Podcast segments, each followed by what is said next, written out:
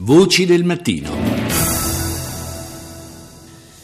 È il momento della prima tranche di titoli tratti dai TG internazionali. Oggi cominciamo con la britannica BBC.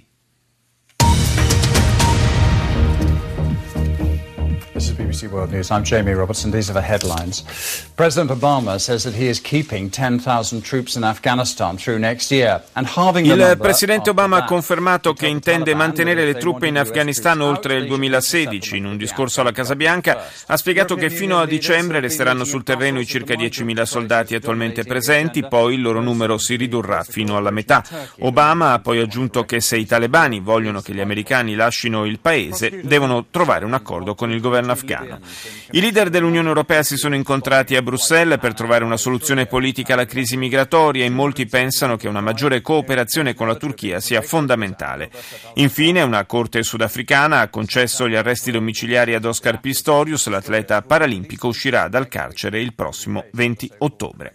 Andiamo in Cina, CCTV.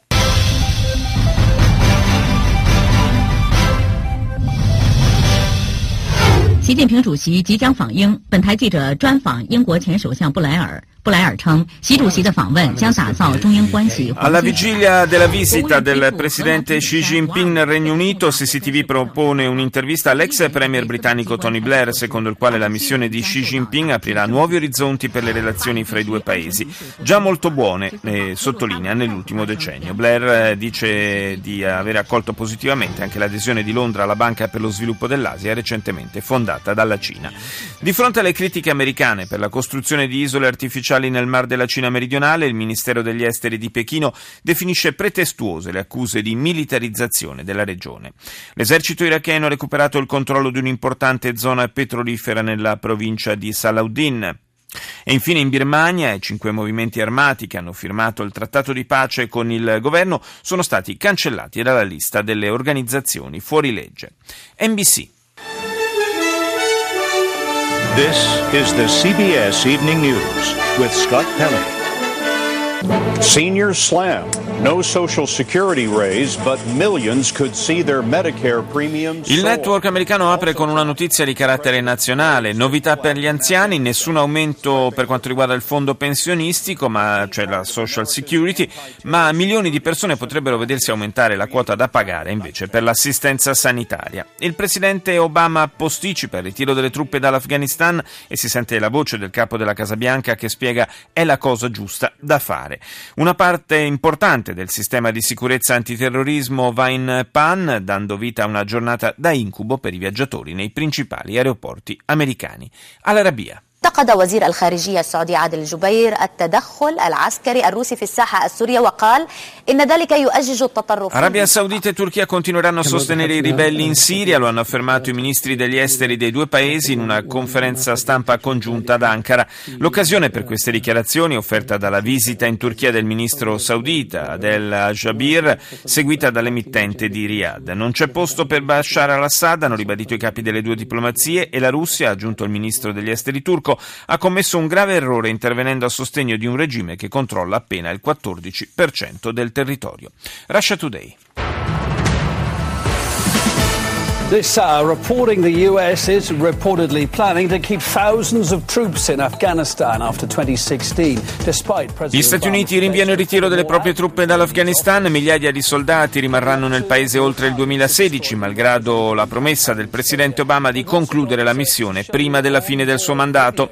Altri obiettivi distrutti dalla campagna aerea russa in Siria. Russia Today mostra immagini riprese da una telecamera a bordo di uno dei migliori jet da combattimento dell'arsenale di Mosca. Infine, intervista a un volontario britannico che è stato ferito alla testa da un gruppo di israeliani mentre stava distribuendo aiuti alla popolazione palestinese. Vous êtes bien sur France 24. Bonjour, bienvenue si vous nous rejoignez dans l'actualité de ce jeudi 15 octobre. Nouveau sommet européen sur la question des migrants. Les 28 a Bruxelles prêts à des concessions. Summit europeo sull'immigrazione, la Turchia al centro delle discussioni, 28 stati pronti a concessioni forti ad Ankara che ospita già più di 2 milioni di profughi provenienti dalla Siria. I soldati americani resteranno in Afghanistan oltre il 2016. Barack Obama rinvia il calendario del ritiro. E infine Gerusalemme Est è circondata dalle forze israeliane. Nessuna nuova aggressione di cittadini ebrei per la prima volta dall'inizio del mese. Andiamo in Germania con Deutsche Welle. They're young and they're fed up. A funeral procession at the Dehesha refugee camp near Bethlehem. L'emittente tedesca in lingua inglese dedica l'apertura a un reportage da Betlemme dove l'inviata ha raccolto le testimonianze di alcuni ragazzi che partecipavano al funerale di un giovane palestinese ucciso dai militari israeliani. Questi ragazzi chiedono una nuova intifada, dice la giornalista. Sono di una generazione definita post-Oslo, cioè l'accordo del 93 tra Rabin e Arafat, che non ha però portato mai la vera pace in quest'area contesa, né tantomeno posto fine all'occupazione dei territori da parte di Israele. Viviamo sotto occupazione da decenni, dice una ragazza. Tra insediamenti, posti di blocco e muri vari non abbiamo la speranza di una vita normale. I giovani criticano contestualmente il loro governo, incapace, dicono, di difendere una vera indipendenza. Intanto aumentano le tensioni a Gerusalemme, sigillata dai soldati israeliani, pochi negozi aperti. Un venditore, parlando delle violenze in aumento in questi giorni, spiega non si tratta di una nuova intifada, che è un'operazione pianificata, ma di slanci individuali. E un ragazzo ebreo dice non abbiamo paura della violenza dei palestinesi, son, siamo qui per testimoniare che ci resteremo a lungo, lunga vita agli ebrei. Al-Alam.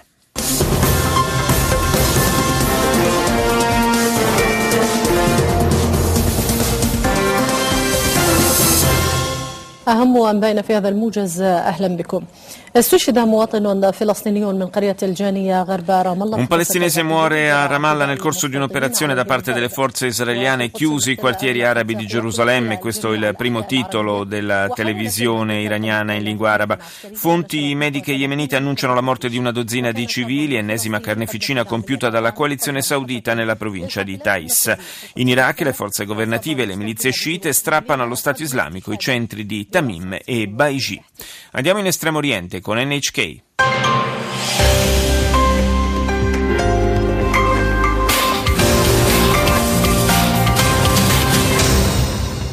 Welcome back to Newsline. I'm Miki Yamamoto in Tokyo. Let's get to the headlines for this hour.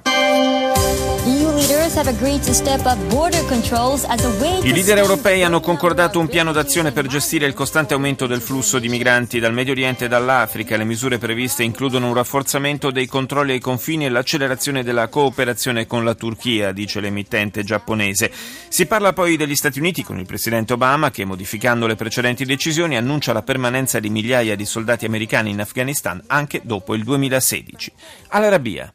الخلافات الحزبية شقت صفوف الكثير من الأحزاب المصرية ودفعت أعضاء فيها إلى تقديم استقالاتهم وواصلة Egitto, quelle assenze importanti alle elezioni parlamentari e questo è il titolo del servizio di Al-Arabia che scatta una fotografia allarmante per il futuro del paese. L'emittente saudita infatti parla della frattura che si è creata nella politica egiziana con numerosi partiti ed esponenti di rilievo che sono spariti dalla scena o per conflitti interni o perché hanno deciso di farsi da parte, definendo poco democratico e inadeguato all'attività politica il clima clima che si è instaurato nel paese.